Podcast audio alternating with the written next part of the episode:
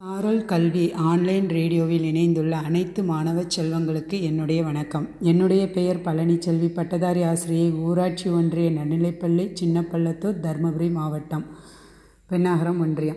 மாணவ செல்வங்களே இன்றைய சிந்தனையில் ஒரு சிறு கதையை கேட்போமோ?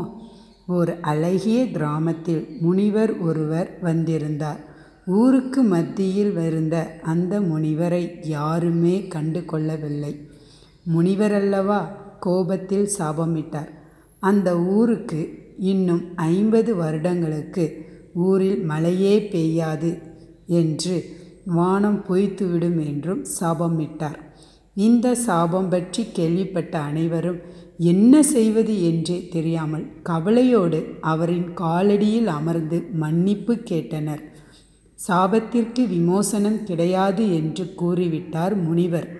வேறு வழியின்றி அனைவருமே அவரின் காலடியில் அமர்ந்து இருந்தனர்.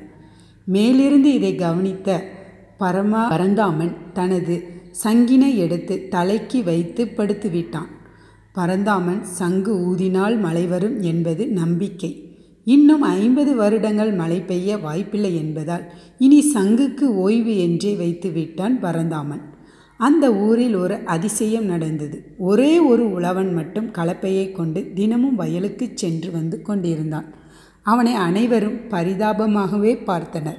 மழையே பெய்யாது என்னும்போது இவன் வயலுக்கு போய் என்ன செய்ய போகிறான் என்று வருத்தம் அவர்களுக்கு. அவனிடம் கேட்டே விட்டனர் நீ செய்வது முட்டாள்தனமாக இல்லையா?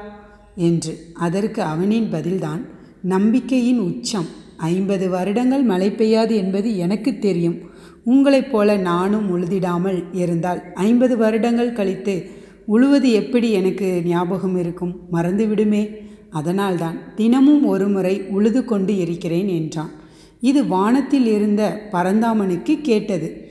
அவரும் யோசிக்க ஆரம்பித்தார். ஐம்பது வருஷம் சங்கு ஊதாமல் இருந்தால் எப்படி ஊதுவது என்று மறந்து போய்விடுமோ? என்று நினைத்து சங்கை எடுத்து ஊதி பார்க்க ஆரம்பித்தார். இடி இடித்தது மழை பெய்ய ஆரம்பித்தது நம்பிக்கை ஜெயித்து விட்டது.